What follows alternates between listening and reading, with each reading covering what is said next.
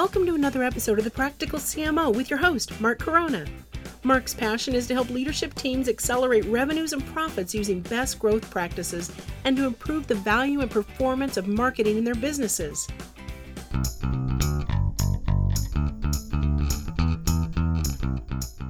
Well, hi, everybody. This is Mark Coronna, host of the Practical CMO podcast. We've got a great show today. It's really been a blessing for me to be able to invite another one of my colleagues on. And today I've got Atul Minocha. And this is not going to be a traditional marketing podcast. I mean, you could almost call it a, another look at marketing and maybe even sort of the dark side of marketing if we wanted to get really, really dramatic about it. But Atul's got a new book coming out called Lies, Damn Lies, and Marketing. And I just thought this would be a great, great topic for us to pick up because we really like to talk about the practical guidance, practical value of marketing in your business. And Atul's developed a perspective on this I thought was really, really interesting. So I don't know, Atul, if we'd call this an unmarketing presentation, at least it's a very realistic look at marketing, I think. And Atul's a partner at Chief Outsiders Colleagues and got great experience in marketing, but also in engineering, which I think has been a real strong foundation for that he's represented in this new book. So, Atul, welcome to the Practical CMO. Thanks, Mark. Good to be here. How about if you just lay out a little bit of your marketing background and talk about your passion for marketing, but also sort of how did you get to this topic? I mean, what really inspired you to develop this lies, damn lies, and marketing thesis? Yeah, thanks, Mark.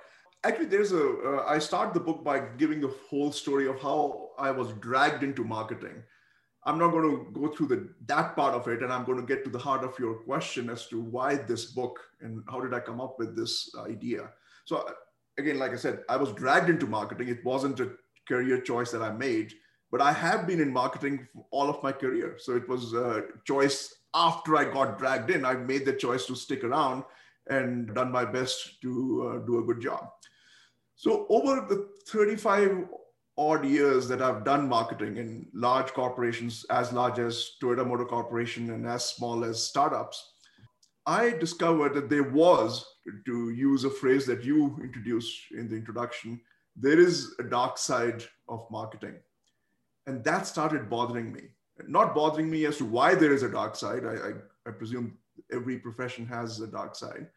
But I wanted to sort of capture and expose the dark side, but also capture the whole side of it. It's in fact, if I were to sort of build on your metaphor, is the book is not about just the dark side of the moon. It's about dark side and the bright side. In fact, mm-hmm. I believe that the book is more optimistic than the title might suggest. Yeah, optimistic and realistic, I think. And how much has your background in engineering influenced your thinking Atul? Because I mean, you've got a very deep background from the Indian Institute of Technology in Delhi and an MBA in Yale University. I mean, you come to the topic not just from a marketing foundation, but really some domain expertise in engineering. And how, how did you put that together? Yeah, that's a great question. So I chose engineering. I mean, that was a career of choice, which I didn't get to practice, which is sort of an interesting story. And I chose engineering because I wanted to deal with real things, things that were true, things that could be measured, things that could be precise, things that were tangible. To be perfectly honest, I had a very low opinion of the sales and marketing types. I thought they were the charlatans, they didn't create any value in the world, and and they had their hands in the pockets of other people and all, all the sort of the, the thing. Till I discovered that no, there is a bright side of marketing, and therefore I chose to stay in marketing. So, how engineering has informed my marketing career is that engineering really taught me how to be analytical, how to solve problems, how to look at data and make sense of it. And as you know, Mark, there's a lot of that needed in good marketing and good business problem solving. Mm-hmm. So that is, I think, a big contribution that my engineering background had in making my marketing career a success. Yeah, my transition was from sales and sales management into marketing and marketing management. and what attracted me about marketing, I thought was going to be the creative side of marketing. But what you learn is that that's really not where marketing is. I mean, there's a, certainly a creative element in good marketing, but I worked with an agency early in my career in Minneapolis called Carmichael Lynch, and these guys are very, very creative. But it was interesting because their perspective was, yeah, we, we like our creative awards, but we really, really like our advertising efficiency awards, right? Because if we don't make businesses successful, who cares if it's creative? And I, that was just really stuck with me Atul and sort of gave me a much more balanced view, right? And of course, to understand if something's effective, you've got to understand the performance and the metrics underneath it, right? Looking at looking at the right data. And that was many years ago. And today, of course, there's more data and more channels and more media to have to, under, to get that understanding through. So it's uh, I, I appreciate your background and how you came after this. I think we should jump into this and talk about get let's get into the topic of the book specifically Atul's. So one of my ways of leading in, I think, is sort of give us an introduction to what you think the main lies marketers and marketing agencies tell, and how does that sort of influence all of marketing today, but particularly social social media and social marketing. Yeah. So in my years of experience in marketing, and I've been in the corporate side where I've worked with agencies and hired other marketeers, and now I'm with Chief Outsiders, and I help CEOs develop their marketing, solve their business growth problems. So what I've discovered, and of course, this what I'm going to say does not apply to every single agency and not every single marketing person, but there's a fair share of sort of the dark side. And that is one of the lies that marketing agencies or marketeers sometimes promote is that everything is measurable. Now, again, you know, and we just told the world that I come from an engineering background. So I'm very comfortable with numbers. But I've also learned over the years that some of the stuff that is really important may not be measurable. So just because it's not measurable doesn't mean that it's not important. Mm-hmm. So, so one of the lies that marketing people perpetuate at times is that if we cannot measure ROI, it must not be the right thing to do. I don't know if that's the right metric to decide whether it's the right thing to do or not. You need to decide that without looking at ROI, if it's the right thing to do, and then see how you can measure the success of it or the lack thereof. Right. So, so that's, I think, one of the lies. Another lie that I've seen is that people specialize. We all tend to sort of specialize. We are told that let's find out what our superpower is, let's find our niche, let's find what we are good at. So the same thing applies to agencies as well. There are agencies which are very good at consumer. There are agencies that are good at B2B. There are agencies that are good at web. There are agencies that are good at SEO, market research, and you, you name it. I mean, all the different subheadings within marketing. But they all, they all also claim to have an overall view of, of the big marketing, so to speak. So what happens is that if you hire a company that is really an SEO specialist because you're looking for SEO, and then you ask them to do marketing strategy for your business because you also realize that SEO is just one piece of it. You want the SEO work to be integrated with the rest of the world right. that you have. So the SEO firm will always do the big strategic marketing from the point of view of SEO. Mm-hmm. You hammer, everything is a nail. So right. guess what? If you hire a web agency to do their strategic plan, what do you think they'll recommend? You need a new website. Yeah. You hire a market research company to do your overall marketing strategy, number one item would be you need to do more research. So yeah. that was another lie. Uh, yeah, you know things- that that's an interesting one because I mean it violates one of the fundamental principles of marketing that you have to find something unique that's built on your distinctive competencies, right? So to say, well, we're everything to everybody is not good marketing. It's not effective marketing. It's not you, you can't connect with that right? Because it's not believable it's not credible that any everybody can do everything right? I mean even the remember the ceo of under armour said we can do anything we just can't do everything right? Which is sort of another way of saying that we need to know what we're good at what our value proposition is built on our distinctive competencies and that's where we play we don't play across the board let me also give you an example of an agency getting out of bounds there's an agency I did use with a client. And after a year or so, they decided they wanted to become a strategic partner for industrials and manufacturers, right? and do the strategy work. So yeah, they wanted to go upstream, like a lot of agencies claim that they're, oh yeah, we can do your strategy work, like you just said. And I talked to the CEO and I said, well, she goes, what do you think of that? I said, I think you're a long ways away from that.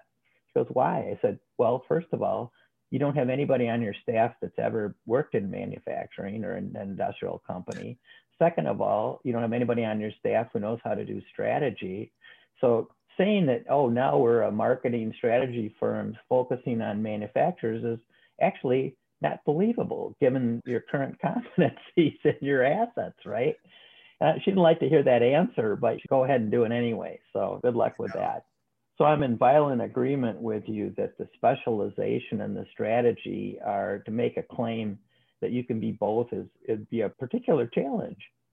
Yeah. And again, I want to be clear, I'm not against specialization. We have to specialize. I mean, the world has become so broad that you cannot be everything to everybody.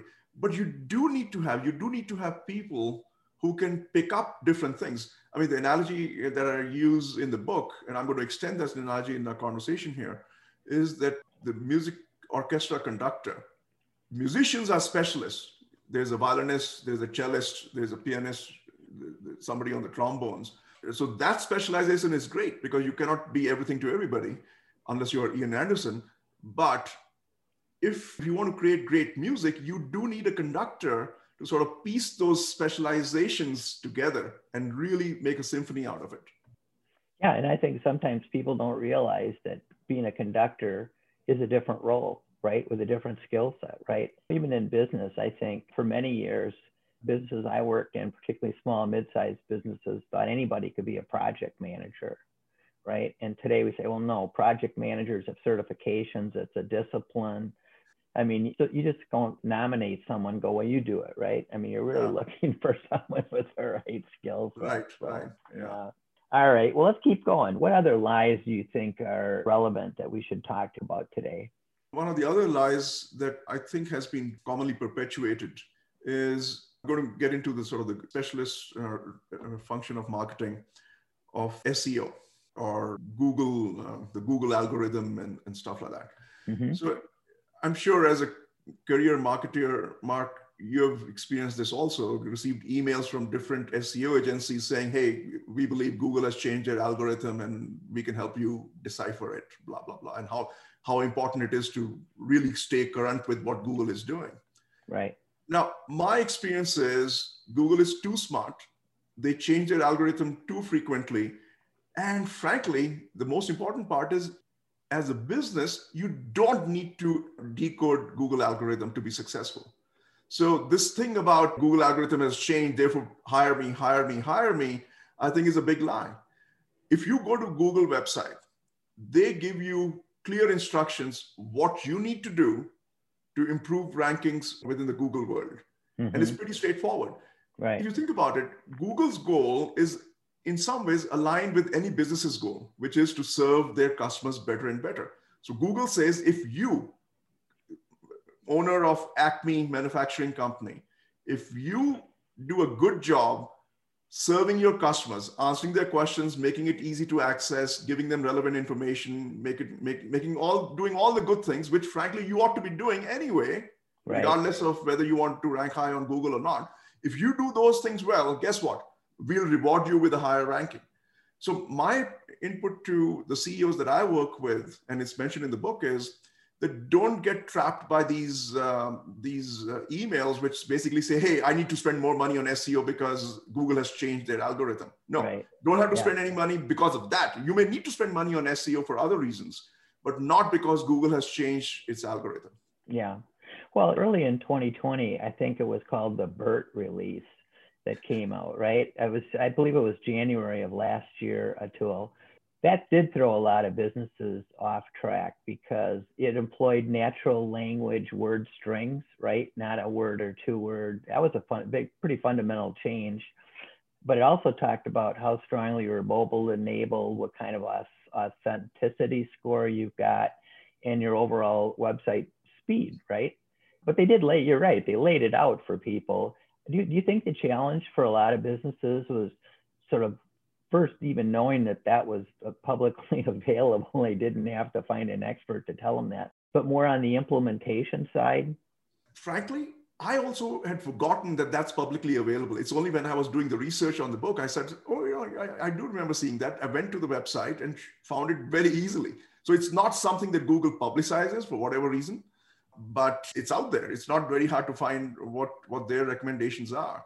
But even if you understand the recommendation, you often do need an agency to fine tune what you ought to do for your customers. So, my suggestion to business owners and, and CEOs is hire the agency not to sort of uh, manipulate or work around the Google system, do it to do a good job serving your customers. Mm-hmm. In other words, your focus should not be Google, that I need to sort of manipulate that end of it. I need to sort of uh, spend my money so that I can reach my customers in the most effective manner. Okay. All right. So, so far we've talked about everything is measurable, right? And uh, while we try to make things measurable, I mean, there was, there used to be a long thing, well, you can't measure public relations, traditional public relations, but you actually can. You can measure column, you can evaluate column inches and say how much would uh, for this visibility that I got for free would it cost me if I had to pay for it or you can measure brand views, right? But there's your your comment was just because you can measure something doesn't mean it's valuable to measure. But also some things that are valuable are not measurable, right? You of both sides Precisely. of that, right? Precisely. So I think I, would be I'm in pretty violent agreement with you on that. I think we've talked about specialization versus sort of strategic capabilities, right? Or having an overall vision. You talked about the SEO is perhaps that's more directed towards social media. What other lies? I want because we've got a couple other things we want to talk about today. But what other lies do you think you want to put out there, and then we'll we'll develop them in the second part of our podcast. And this other lie that I'm going to mention here actually links very well with uh, with the, this this notion of measuring things, right? So in the digital world, and fortunately, Mark, you and I both grew up uh, in marketing when there wasn't the so-called digital world. So we have seen both sides in some ways, right? So often we tell people or we hear other agencies tell people that in the digital world, it's so easy to measure anything. You know, I can tell you who showed up, where did they show up from, how much time did they spend on what page, and find their IP address. I can tell you exactly what was going on and how did right. they migrate from one page to another. Yes, all that is measurable. Okay. But the question is, is it useful? is it really important? So I think while things may be measurable very easily in some ways, I also like to posit over here that the buyer's journey has become more complex. 30 years ago, if Sears had a catalog and Sears had a store, if you went to the store and bought your lawnmower, Sears knew that somebody bought a lawnmower from a store. Mm-hmm. And it'd be a very good assumption that they probably did not spend much time going through the catalog. If somebody ordered a lawnmower from the catalog, there was probably a good assumption that that was a channel. That's how you sold it. But today, think about how you buy iPhone. You may go to the store, Apple store, read the reviews online, not on Apple site alone, but on Macworld and other places, and then place the order online. Now, does it mean that the store did not play a role in your purchase decision? Absolutely not. They probably played a significant role, even though they never recorded the sale at that square foot of, of the store. Mm-hmm. So the buyer's journey has become a whole lot more complex. And just because right. you can measure doesn't mean that you're getting the truth. Yeah. Yeah. Because it's like, what do you consider the compelling touch point, right? Right. Was it the first thing that they touched your business or the last one or whatever? I mean, just, it's hard to know, right? and my position would be that it's neither of those it could it's very complex and it may not be unless you ask the customer and the customer may right. not even tell you that right it's a very complex decision making process i mean put yourself out there as a customer of last time you bought something over a thousand dollars look at your own journey that you took how did you research? Where all did you go? Who all did you talk to? What all did you look at? And you'll realize it is no longer store versus catalog at sears. You know it's a right. it's a very complex journey. And yeah. yes all of it is measurable but you don't know which one is playing what role. Yeah and you know atul just to kind of put a little cap on that comment i would say when i look at the best business executives that i've ever worked with not marketing particularly but business executives ceos in particular they look at one or two or three things to measure the health of their business. They could look at hundreds of things, right? right.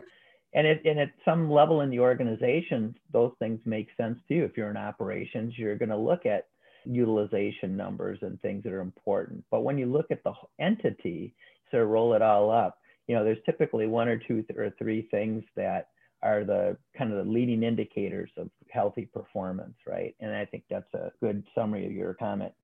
All right. Well, Atul, this has been really good sort of getting into the lies, damn lies, and marketing thesis that you've laid out in your new book.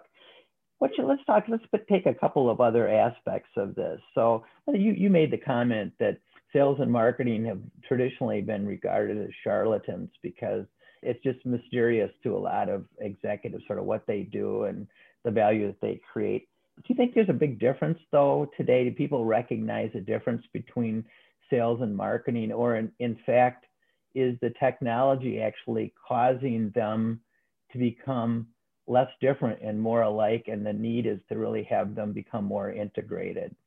Short answer is yes and yes. I think they are different, but they are getting closely aligned and there is a greater need to make sure that that alignment stays strong. So this is a fairly common question and people have talked about uh, different ways to answer what's the difference in sales and marketing. But you may not have heard this before. So I'm going to use a slightly different metaphor to describe the way I see the difference between sales and marketing. We all have cars.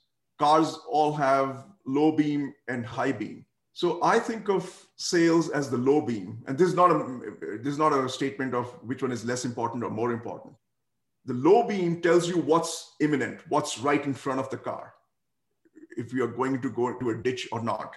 Whereas the high beam is useful to know exactly the long distance view of where you are going and where you ought to be going. Mm-hmm. So that's what I call marketing. Marketing is the high beam, sales is the low beam.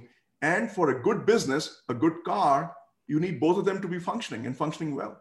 Yeah, I, I like that definition. I also like to think about sales and marketing this way that companies need revenue. They need revenue this week, this month, this quarter, this year, but they also need a growth plan and new incremental revenues in a year, in two years, in three years, in five years, right?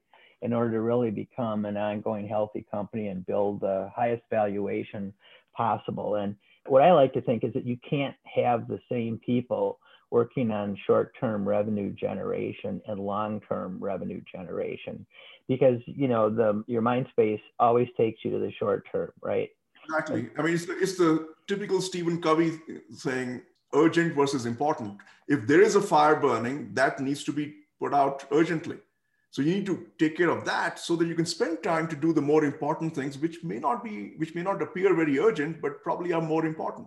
Mm-hmm. Yeah, that's right. And and let's talk a little bit too about your view of sort of digital. You you, you raised some discussion points around digital marketing and how it, it creates complexity, but also in terms of how much data, incremental data, is available that you can that it generates. What's your view of the role of traditional marketing? I mean, it seems today, even the McKinsey report that came out in October uh, last year about how B2B sales are shifting to an increasingly digital view, right? Digital is enabling customer interactions, e commerce. The preference now is you don't have to come and visit me, you can do a Zoom meeting. There seems to be a greater acceptance of digital, but what's your view of how traditional marketing fits into that picture. Yeah. So my view is that if we start, if we try to answer this question as an either or, is it A or is it B? Where do you stand? I think we are actually missing the big picture. We are missing the key point. It's neither A or B. It really has to be viewed as a combination. Now, mm-hmm. in some instances, it may be 99% one, 1% the other, or it could be 50 50, or it could be skewed the other way. So that question is to be determined based on who your clients are, how do they consume information? I mean, that should be the big driving force in terms of whether you go digital or how much digital you go. I'll give you one example, which I think will make this point very well. We all respect Apple as a very successful company. I mean, I think it's the biggest company in the world on various different metrics. And we certainly think of them as very smart and they do things right most of the time. Now, if you drive down on Route 101 between San Francisco and San Jose, you'll see at least a dozen, maybe more, huge, huge, you know, 60 foot wide billboards, and mostly used for iPhone advertising.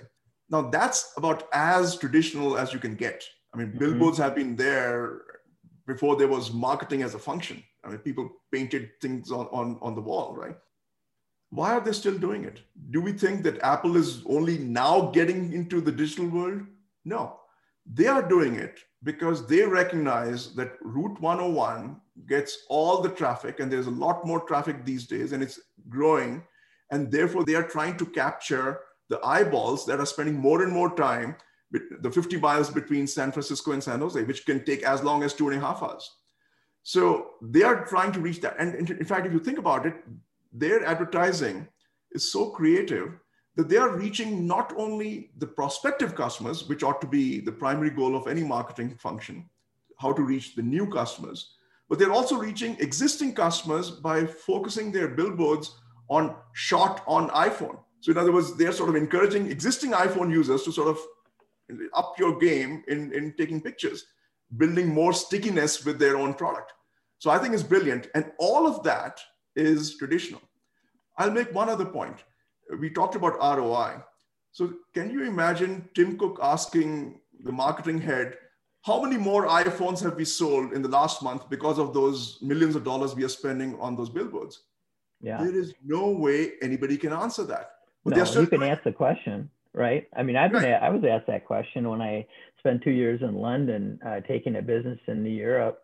We had a chance to do some digital billboard advertising, and, it was in one of the prominent squares and plazas in London. And it's like, well, let's try it, right? And I mean, the head of sales and I kind of decided we'd give it a go for six weeks, right?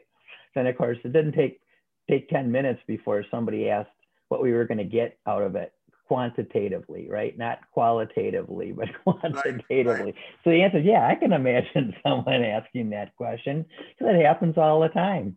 Yeah. And then when the marketing person truthfully says, sorry, I cannot tell you, then say, well, then we're not going to do it. Right. That's how bad marketing decisions are made by hinging your go no go on is there an ROI or not. Now, having said that, there are metrics that Tim Cook can insist on regarding those billboards. You can say what's going on with the traffic, how much, what's the average commute time, how many more eyeballs are we getting? Are, we, are people driving on a different uh, route? Are, are they taking BART? So all those things are measurable and useful. But no, you cannot answer the question how many more iPhones we sold because of that particular billboard. Yeah, no. And it's just being honest, right? It's yeah, not exactly. trying to spend a lot of time. I mean, I remember some somewhere along the way, a large corporation they wanted to do an ROI on implementing an email system in the corporation. And you're like, really? I mean, come on, it's, it's either, you can argue it's strategic, it's competitive, whatever, but don't bother trying to figure out an ROI. You know, you need it, just do it, right? Yeah, exactly. Yeah. Yeah. Hey, Atul, so just to kind of close off our discussion, because we've covered a lot of in information. This has been a really rich conversation. What's an, if you were to say, give our listeners the number one thing that you want them to take away from uh, this discussion in your in your book, what would it be? That's a great question. Let me see if I can summarize it.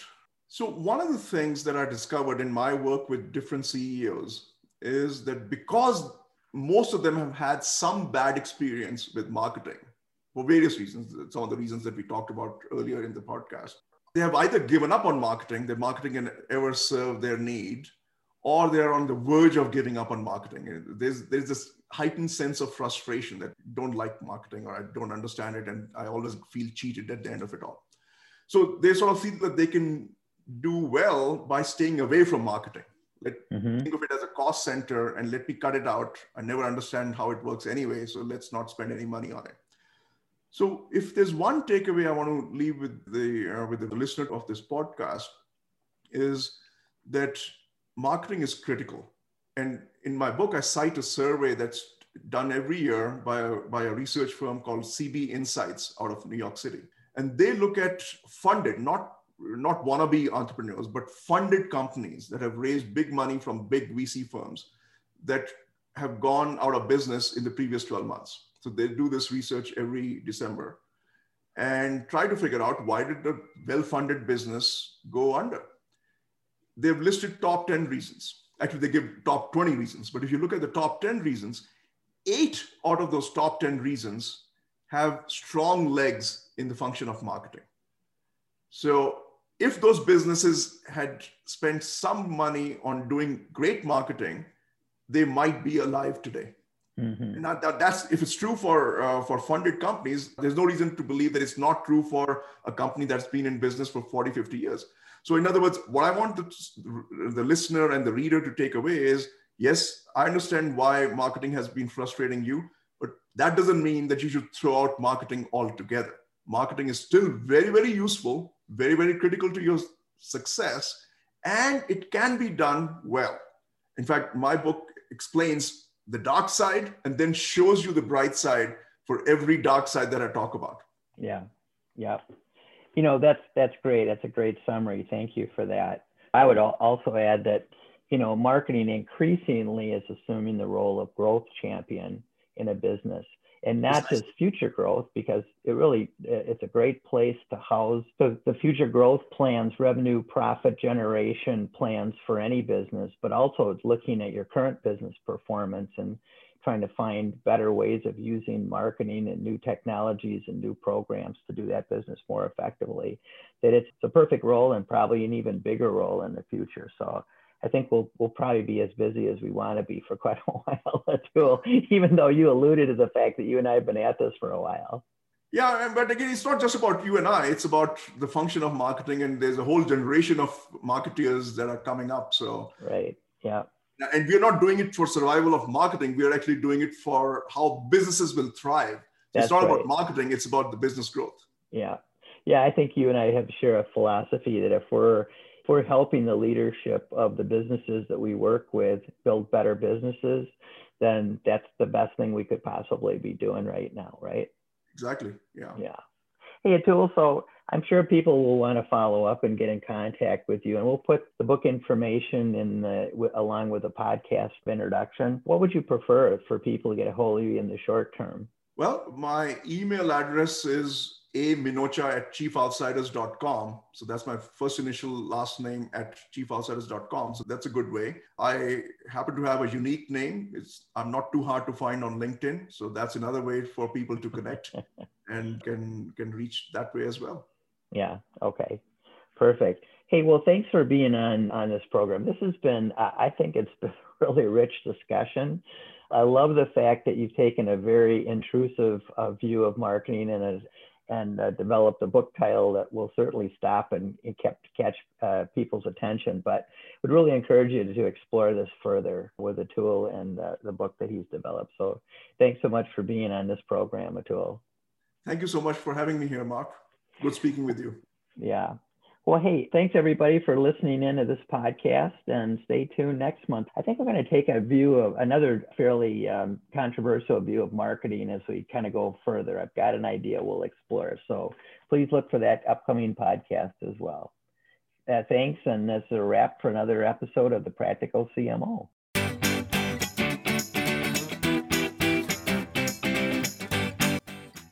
Never miss an episode be sure to look for the Practical CMO in all your favorite podcast apps or on our website, thepracticalcmo.com.